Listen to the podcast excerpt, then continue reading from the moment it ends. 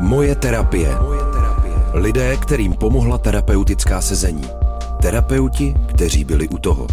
Poslechněte si příběhy o tom, co může psychoterapie změnit. Moje terapie.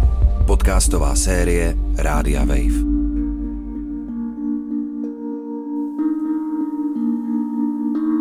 Posloucháte další díl podcastu Moje terapie. Tentokrát o hledání identity. Takovém, které ale nikdy nekončí. Natáčela Táňa Zabloudilová.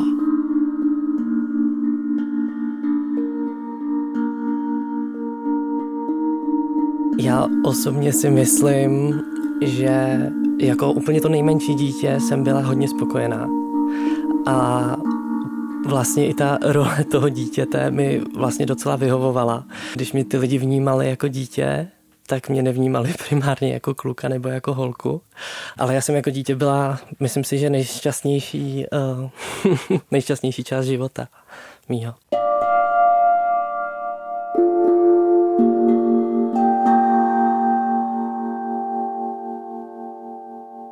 Úplně na první svojí terapii já jsem se Jirkovi prostě představovala a říkala jsem, co studuju, co mě baví a nějak jsem jako vklouzla už do toho, s čím mám primárně celý život, čím se potýkám. A Jirka tenkrát uh, mi dal asi 400 karet a tam byly opravdu jako obrázky různých jako rozmazaných osob a obličej prostě bez pusy a tak podobně. A já jsem si vybrala obrázek, kde je vlastně louka, svítí tam sluníčko, vypadá to, že je krásně, že je léto, letí tam motýl a je tam jakoby, jakoby načrtnutá postava, která má klobouk, ale ta postava není vidět. Ten motýl se vlastně stal jako velkým tématem potom i pro mě, protože pro tu terapii Jirka Procházka potom často říkal, že já jsem takový jako motýl, který se vlastně dostává z té kukly a stává se tím motýlem v té společnosti, hledá si to místo a tak podobně. A mě tady ta věta třeba jako zněla hrozně moc v hlavě. Já jsem si nechala pak velkýho motýla jako vytetovat na rameno.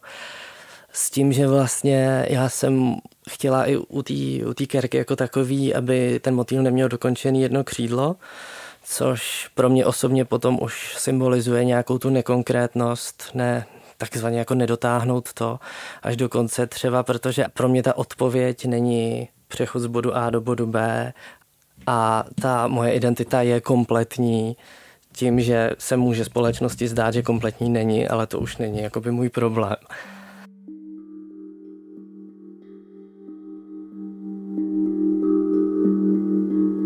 Já vlastně chodím na terapii od svých 24 let pravidelně, což jsou teď, mm, teď jsou to tři roky a um, ten úplně jako první impuls přišel po mém tehdejším rozchodu. Já jsem v podstatě jako věděla, že jsou věci, které se týkají mý identity, které potřebuju řešit. A potřebuju je řešit fakt do hloubky a potřebuju je řešit od začátku.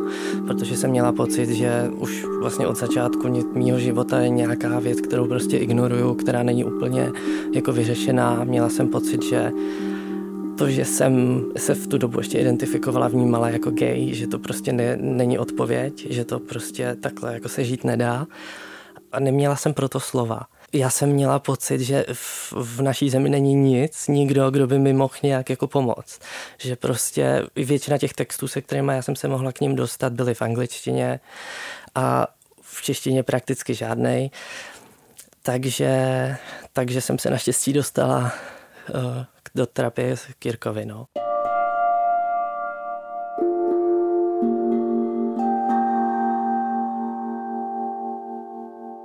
Když M ke mně přišla poprvé, tak byla ještě ve své tehdejší identitě, kdy prošla nějakým předchozím coming outem a identifikovala se jako cis muž, který je gay, ale zároveň už tehdy to pojmenovala, že by právě chtěla nějak se podívat na tu genderovou identitu, že, že by tohle chtěla nějak proskoumat. Tím motivem, proč vyhledala nějakou terapii, byly vztahy k lidem, jednak, jednak obecný a jednak ty partnerský, že zvlášť těch partnerských eh, říkala, že zažívá, že to nějak nefunguje. Přišla s tím, že když má jít do nějakého kontaktu s někým, že je to pro ní strašně nepřirozený, že se úplně jako herečka připravuje na nějakou roli, co má říct, kdy to má říct, zkoumá, přemýšlí, co ten druhý řekne, jak to pak zpětně jako vyhodnocuje a že byla úplně, jakoby potřebovala nějaký scénář, že to bylo úplně nepřirozený a že tím pádem jí to hodně odcizovalo od těch lidí, že byla i překvapená pak v životě, když zjistila, že to tak jiný lidi třeba nemají, že to pro ní bylo tak samozřejmé. Já si vybavuju prostě ten hlas třeba, můj hlas byl jako jedno z největších témat. To jako můj hlas byl celý život něco, co mi vůbec nedávalo. To bylo jako jediný, z čeho bych řekla, že i zažívám nějakou, nějakou dysforii nebo nesoulad nebo něco, co jsem nechápala, protože vždycky v obchodě já jsem se jako třeba snažila mluvit s prodavačkou co nejvíc maskulině, co nejvíc jako drsným, hlubokým hlasem. A úplně to ve mně vyvolávalo hrozně nepříjemný pocit. Všechno se ve mně svíralo, žaludek se mi svíral, bylo mi špatně od žaludku, říkám, proč to vůbec dělám. A automaticky něco v mý hlavě vždycky jako automaticky přepínalo, ať se snažím mluvit co nejvíc maskulině. Hrozně mi to nevyhovovalo. A potom vlastně ten stejný incident se začal dít v té ženské roli. Já jsem se snažila mluvit co nejvíc feminině, co nejvíc prostě řekněme ženským hlasem. A úplně to stejný, úplně mě to paralizovalo, bylo to nepříjemný. Já si myslím, že na jedné z prvních terapií u Jirky jsem jako řekla, že žádnou budoucnost nevidím, a že si nemyslím, že jednou můžu mít práci, která mě bude bavit, že si nemyslím, že jednou můžu mít vztah, který dává smysl, vlastně v podstatě, já jsem nikdy neviděla jako svoji budoucnost, možná to bylo i napojený s tím, že jsem si prostě myslela, že nemůžu mít děti, to, to bylo něco, co mi bylo jasné jako od malinka, že nikdy nebudu mít pravděpodobně žádnou svatbu a tak podobně. A všechny tyhle věci ve mně jako, já jsem prostě neviděla jako žádnou budoucnost.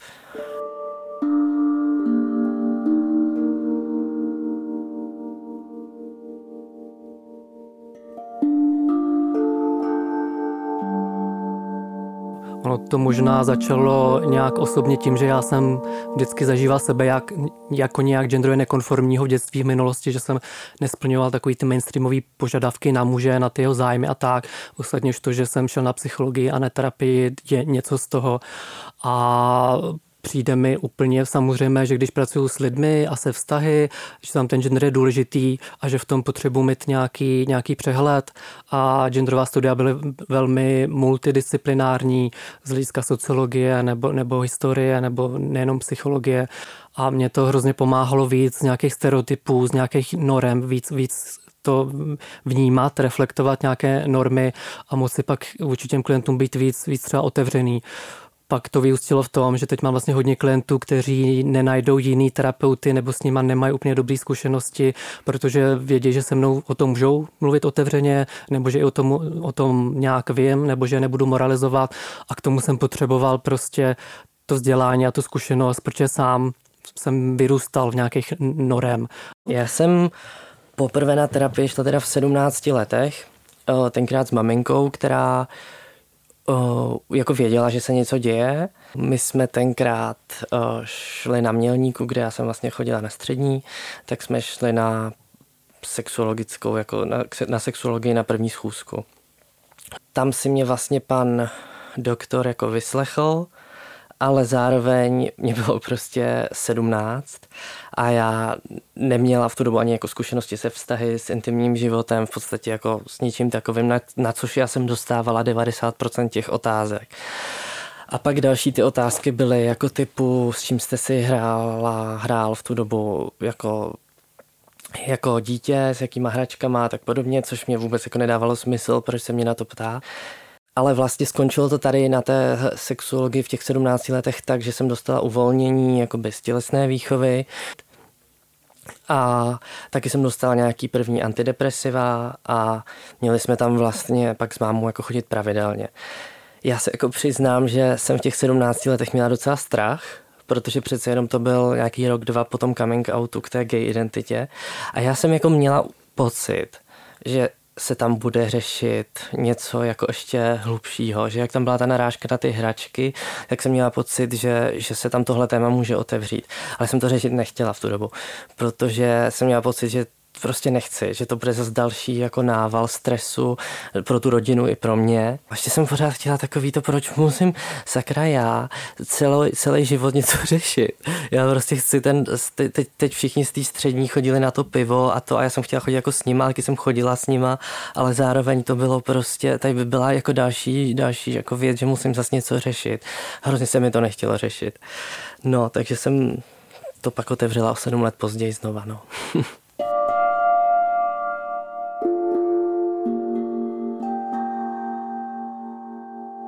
tak teď je mi 27 let a um, ještě se jakoby snažím dokončit vysokou školu. Uh, studuju vlastně genderový studia na magistru a uh, k tomu vlastně pracuju a uh, hodně, hodně času věnuju aktivismu.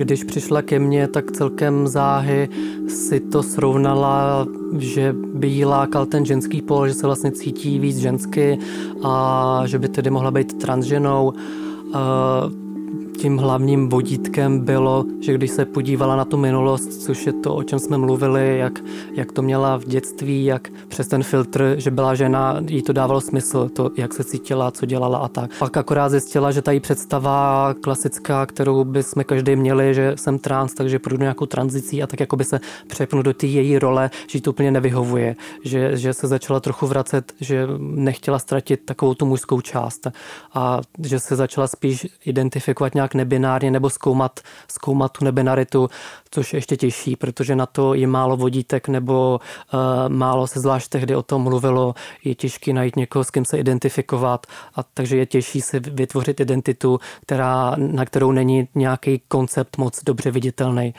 protože ten mainstreamový koncept je, že trans člověk nebo transexuál, ten vlastně projde celou tou změnou, tranzicí i sterilizací a změnou ovčance a tím to jakoby končí a uzavře se. Ale ta nebinarita nebyla, zvlášť ani sexologii vlastně i doteď je většinou těch sexologů neúplně uznávaná. Dojít jako k tomu, že se nevnímám jako muž, bylo vlastně to nejdůležitější asi, co jsem potřebovala pojmenovat. Jako nějakou dobu to trvalo samozřejmě, protože já jsem opravdu začala rekapitulovat skoro celý svůj život. Začala jsem srovnávat jednotlivé ty situace, jak v rodině, tak ve vztazích, tak s tím, co bych vlastně chtěla. A uh, i když si myslím, že poměrně brzo na té terapii přišlo jako, přišla ode mě věta, já se vlastně vůbec necítím jako muž a v podstatě celý život se tak necítím, neidentifikuju se tak a nechci se tak identifikovat, tak uh, potom na další dva roky byla ta otázka toho, kdo se teda jsem, jak moc se cítím jako žena, co to vlastně znamená být nebinární a vlastně eh, ta návštěva jednoho sexuologa a druhého sexuologa oba tyhle procesy se mnou jako podstupoval Jirka a na těch terapiích typy genderové identity, která je nebinární, jsou taky pestrý, že se to možná nedá vyjmenovat, že někdo má třeba oba gendery najednou a nedokáže se jako rozhodnout, že by se k někomu připojil. Uh, někdo je agendrový, to znamená, že vůbec nepojímá svou identitu jako mužskou nebo ženskou a cítí se úplně neutrálně. I třeba střední rod by pro něj vlastně byl, byl nějak, nějak přirozený. To znamená, ne, ne, nachází se ani na jednom z těch, z těch pólů. A je to takový nový téma, což v zahraničí určitě je ta tradice nějak delší a e, Česká republika ji nějak e, následuje. E, ono obecně o translidech se víc mluví nebo víc se podporují, to znamená například i víc trans děti jsou respektovaný a nějak se s nima pracuje i v Česku už. To znamená víc se ty děti k tomu můžou hlásit nebo ty dospívající mají víc informací, což jako důležitý vůbec poznat ten koncept, se kterým se pak můžu identifikovat, porozumět tomu, že se cítím nějak divně, že to může být vlastně najít se v tom, v té identitě.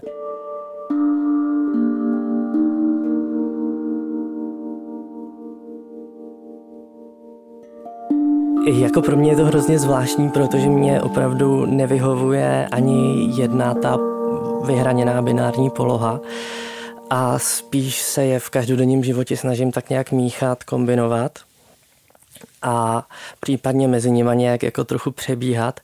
A mně se třeba stalo v práci jednou, že jsem vlastně šla ke klientovi a tím, že já mám vlastně neutrální jméno v občanském průkaze, tak klient viděl jenom to neutrální jméno.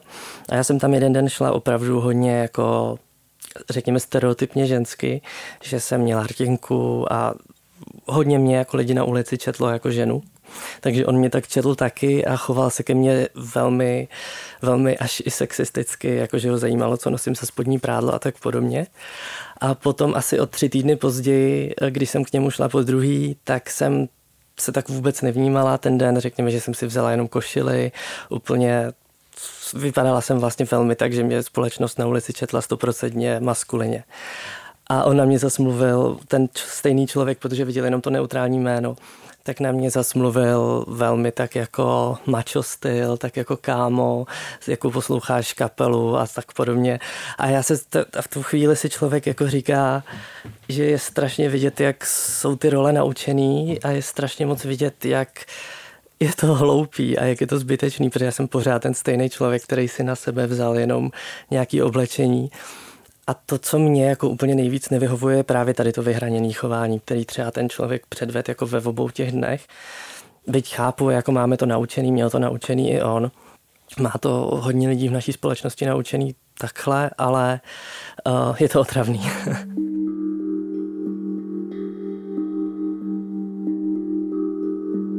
faktem je, že pak naopak to, jak všechno genderujeme, tak nám to zpět jakoby odráží a potvrzuje to, že je logicky, že máme dvě pohlaví, že se to navzájem podmiňuje. Konkrétně třeba máme planety Mars a Venuše, který vůbec nic nemají společného s ženami, muži, s reprodukcí a tak.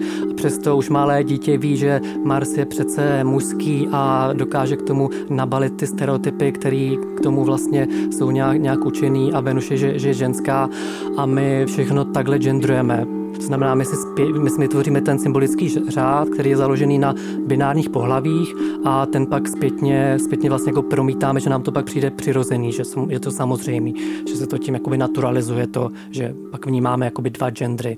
Uh, problém je navíc ještě v tom, že ten symbolický řád je prostě hierarchizovaný. To znamená, že pořád ještě platí, že to, co označíme za mužské, tak je nějak eh, prestižní. Když to, to co je ženské, tak přece jenom pak byť třeba implicitně nějak vnímám jako ne úplně dost dobré.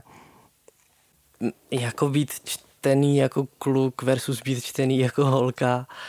Já myslím, že velmi jako cítím ty rozdíly, které tam třeba jsou, které jsou jako v komunikaci těch lidí mezi sebou, to, že, to jak vlastně máme potřebu, společnost má potřebu obecně ženy víc třeba sexualizovat, anebo brát v některých ohledech méně vážně, tak tyhle věci já pocítila. I takový jako moment, kdy můj vtip už není tolik vtipný, protože jsem ho řekl, to, to, to, tohle to nikdo ne, to hodně lidí nedokáže pochopit, co tím chci říct, že můj vtip už není tolik vtipný, ale přesně tohle se mi opravdu stalo, že jsem měla strašně moc pocit, že můj vtip zněl o dost víc vtipněji, když jsem ho říkala, v moment, kdy mě společnost četla jako muže, než když jsem mu říkala v moment, kdy mě společnost čte jako ženu a v moment, kdy mě společnost čte jako nebinární osobu, to už není vůbec vtipný, ale jako, tam už se jako asi humor úplně vytratil, ale, uh, ale třeba to, že je humor mocenská věc, já jsem si jako neuvědomovala.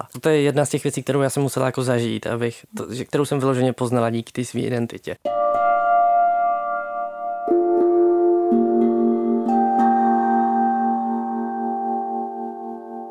Ohledně genderu je to náročné, že ten gender je nějaká kategorie, kterou to okolí hned čte a potřebuje číst.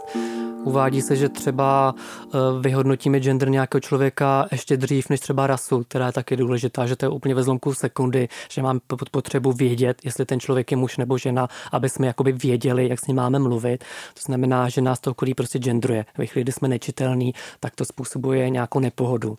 A člověk, který eh, není třeba konvenční nebo komfortní v nějakém genderu, tak pak hodně vyjednává svoji autonomii, autenticitu, nakolik chce vystupovat svobodně. A to nemusí být ani trans člověk, to musí být, může být úplně straight a hetero cis, cis člověk, který nechce tu normu zaplňovat, že chce mít nějaký oblečení, který může být jakoby nekonvenční, nestandardní, ale hrozí to, že pak se nebude cítit bezpečně v tom veřejném prostoru, který ho může disciplinovat uh, už jenom nějaký pohledy nebo nějaký, nějaký projev nějaký, nějakého zájmu nebo podivení, nebo to, že pak lidi mají tendenci komentovat ten vzhled nebo se ptát vlastně na soukromí věci, a nebo může být reálně v nebezpečí, při nejmenším slovním, ale nebo prostě fyzickým, že trans lidi jsou jednou z nejvíc ohrožených skupin ohledně napadení fyzického nebo přímo i vražd. Já jsem nad tím hodně dlouho přemýšlela a to byl vlastně ten největší argument, když jsem si jako říkala, ty nechceš vlastně zůstat v uvozovkách i tak trochu klukem, protože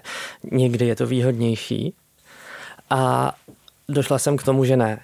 Protože pro mě ta, pro, když jsem, i, i tím, že jsem poznala jako velké množství trans lidí, nebinárních lidí, došla jsem k tomu, že to je prostě ještě úplně jinak, protože spousta těch transžen, které jsou třeba jako velmi binární, i mý binární, ale jsou to transženy, tak pocitují třeba nějakou euforii z toho, že, že teď jsem konečně ta žena, teď konečně, jakoby, a tohle se tam objevuje. U mě to nikdy nebylo, nikdy žádná euforie jako nepřišla. Ani z toho, že bych si vyloženě užívala maskulinitu, ani z toho, že bych si jenom vyloženě užívala femininitu. Nikdy to pro mě neznamenalo jako žádnou euforii. Když jsem vlastně se seznámila s tím konceptem nebinárních identit, tak Eh, přišlo obrovské uvolnění. Eh, nicméně asi bych ho úplně jako nenazvala nějakou euforii. Je to spíš pocit eh, takový, jakože kousíčky puclí zapadají do sebe, že vlastně ten život jako dává smysl úplně takhle nejvíc, protože mm, se k tomu genderu můžu vztahovat tak nějak, jako že se vyvíjí, že, uh, že vlastně nemusí být nějak jako konkrétní. A přišlo mi to jako vel, velká smysluplná odpověď.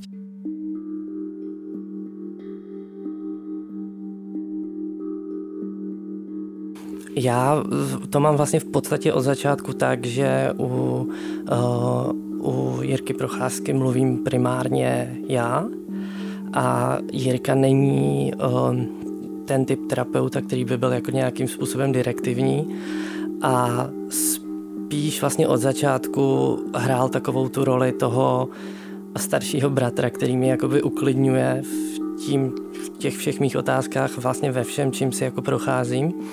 Já se mu pravidelně vyspovídám a on mě vlastně uklidní s tím, že to, jak já to vnímám, je úplně normální, že to je úplně v pořádku. Jako v podstatě se každý den setkám aspoň s jedním člověkem, kterýmu musím jakoby vysvětlovat, jak se cítím a co to vlastně pro mě znamená. A na druhou stranu zase, si, zase mám možnost ten život vidět z nějakého úhlu pohledu, jak ho spousta lidí nevidí.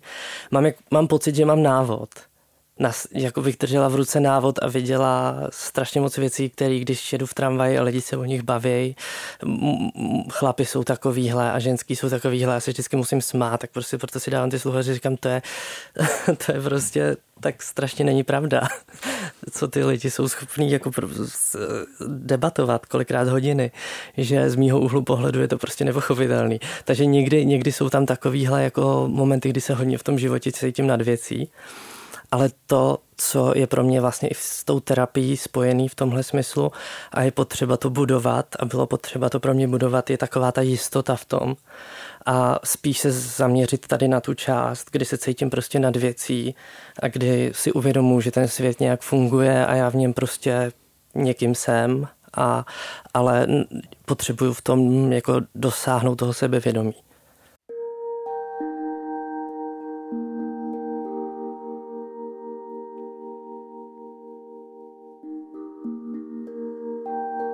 Já jsem s pocitem, že nemám žádnou budoucnost, žila 24 let, protože já jsem měla pocit, že jednou nemůžu mít práci, že nemůžu mít vztah, že nikam jako nemířím.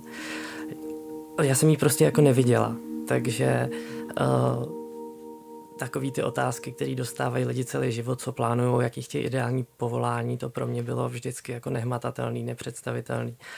A za Jirkou jsem poprvé šla, asi ani ne, že bych doufala s tím, že se to nějak vyřeší, tohle konkrétně. Já jsem tam šla řešit ten zmatek z té své identity ve své hlavě. Ale já si to popravdě právě úplně nepamatuju, co byly ty první témata, které jsme takhle s Jirkou otevřeli, protože já vím, že tady na to, že se cítím vlastně, že nevidím nějakou svou budoucnost nebo na ten gender, se u mě vázelo strašně moc věcí, které třeba vycházely i z té rodiny právě nebo z toho vztahu s otcem nebo z dospívání, což si možná myslím, že byly ty první věci, které jsme jako Jirky otevírali a skrze ně já jsem nějak docházela k těm konkrétnějším věcem potom. Já em, vnímám, že řešila právě nějakou svou budoucnost a uvědomuji si ale, že to je něco, co takhle zpětně to řeší i jiní lidi běžně, někdy v 18, ale někdy třeba jako ve 30, jako jak dál se svým životem, že to není něco, co je jenom spojený třeba nějak s identitou, že by to bylo specifický, ale že je to nějak lidský.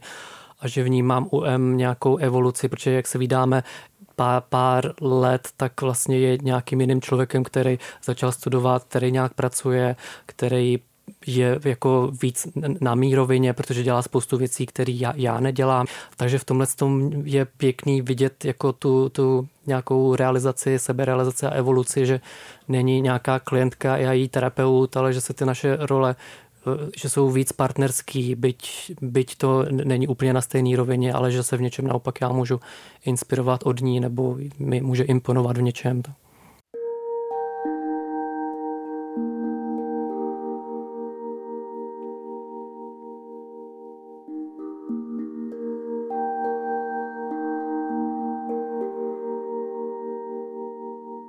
Tím, jak jednak je a- a- angažovaná nebo aktivistická, stejně jako já, že třeba působí na těch třeba workshopech nebo de- na nějakých konferencích, takže jsme se zákonitě začali výdat i v tomhle prostředí a tím pádem i ten náš vztah jsme nějak eh, redefinovali nebo reflektovali nebo nějak jsme s tím jakoby zacházeli, že jestli se můžeme hlásit k sobě nebo tak a tím, že jsme třeba v nějaký konferenci nebo jako teď při natáčení pořadu, tak zároveň reflektovat, co to teda udělá třeba v té terapii nebo jak to ten náš vztah mění, tak je dobrý o tom nějak mluvit.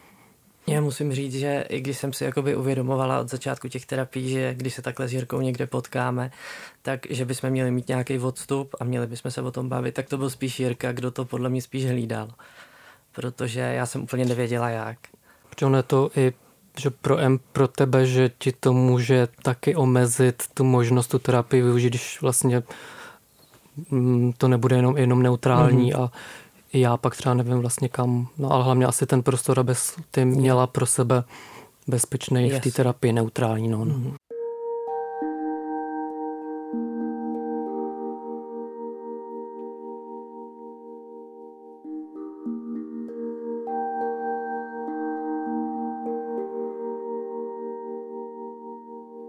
A jednak si zmiňovala, ale že ty partnerské vztahy, že to tam bylo nějak nejvýraznější, že to nějak, nějak nefungovalo být, mm-hmm. být tam jako gay cis mm-hmm. implicitně, že to nebylo úplně vědomý, ale že, mm-hmm. že, než, že ty vztahy úplně nefungovaly i sexuálně jo, jinak, že to jo, nějak jo, tam něco jo. drželo. No ono uh, jednak vlastně to souvisí s tím, co jsem říkala jako předtím, že uh, jakýkoliv ten prostor byl prostě nebyl úplně kompletně, že bych mohla říct jsem sama sebou, protože jsem prostě nebyla.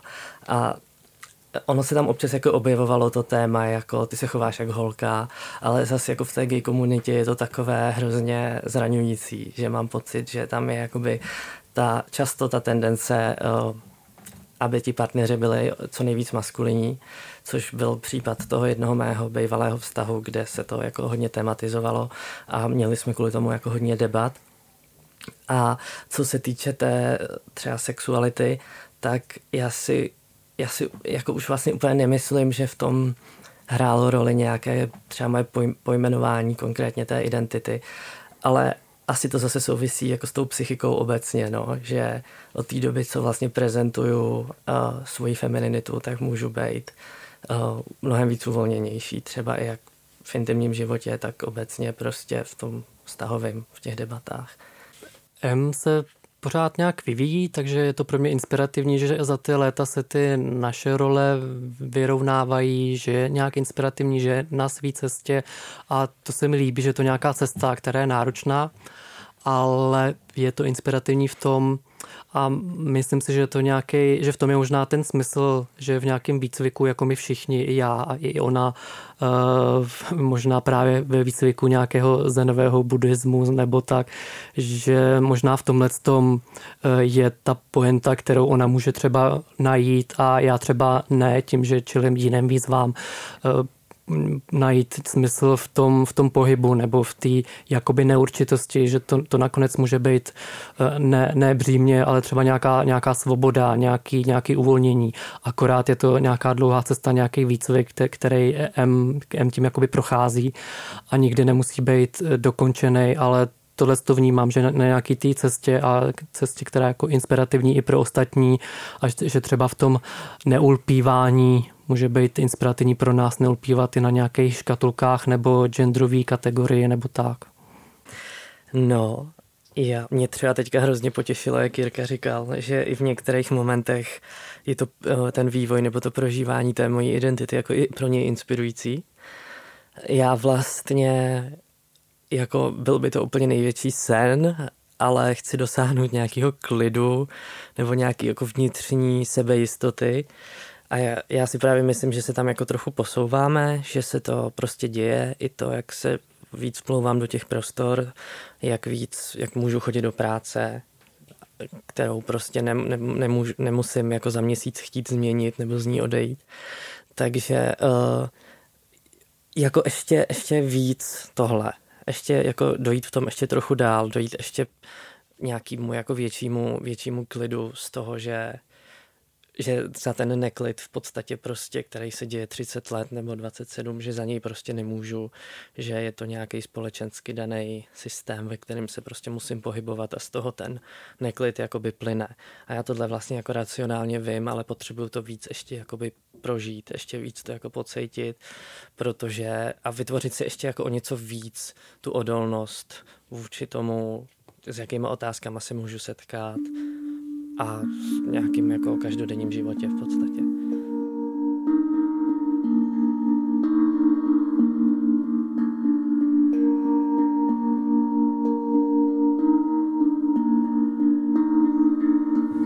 Vlastně v 16 letech moje mamka, když uh, jsme šli tenkrát ze ségrou říct, že se identifikuje jako gay, tak uh, to bylo hrozně vtipný, protože moje ségra si myslela, že máma to jako nezvládne, že z toho bude mít traumata. Máma z toho žádný traumata neměla. Začala vyjmenovávat české osobnosti, prostě, kteří se identifikují jako gay nebo lesba. A byla úplně jako fismátá v podstatě, byla jako v pohodě. Jo, spíš se tam bála něčeho, jako nebude mít děti a takový ty ty až mě to překvapilo na to, v čem vyrostla a na to, jako jaké narážky jsem často slyšela od babičky a od dědy, tak jsem tam jako fakt měla pocit, že máma je OK. Když potom jsme se začali bavit o té transidentitě, já si myslím, že jsem jí to řekla v těch 24 letech poprvé do telefonu, což byla docela chyba, ale stalo se to. A ona potom hned další den přijela, šli jsme na, jako na kafe tady v Praze a uh, Ona si jako vygooglila někde, že 50% eh, trans lidí do věku 26 let spáchá sebevraždu, že to vyšlo v nějakém jako výzkumu. A když si tohle přečetla, tak říkala, hele, já se bojím, potřebuji, abys mi jako všechno jako teďka říkal, říkala, whatever, říkej si, jak chceš. A bylo to jako zase strašně OK. Ona na začátku začala mi kupovat hrozně moc jako růžových věcí, začala, začala jak to má jako binárně naučené, začala prostě mě hodně házet do té ženské role. A já říkám, mami, hele, ještě jako brzdi, ještě jako brzdi. A z, zase opět jsme se o tom bavili u kafe, si pamatuju tenkrát na Ládví někde v kavárně. A já říkám, hele, ještě je tady takový jako koncept, který asi neznáš, uh, termín nebinární člověk. A začali jsme se o tom bavit. A ona říká, hej, ale to seš nejvíc ty. A já říkám, že jo. A ona to i táta říkal, prostě když už ti bylo nějakých pět, šest, že jako je v tobě kluk i holka. A já říkám, jo, tak to zaprvé nevím vůbec, že táta říkal, ale je hustý, že, že jako takhle to vnímá, že ty mě tak čteš v podstatě jako taky. Ona říká, já si myslím, že třeba k tobě se to hodí nejvíc. A teď vlastně, i teď, teď je to v podstatě moje nejlepší kamarádka.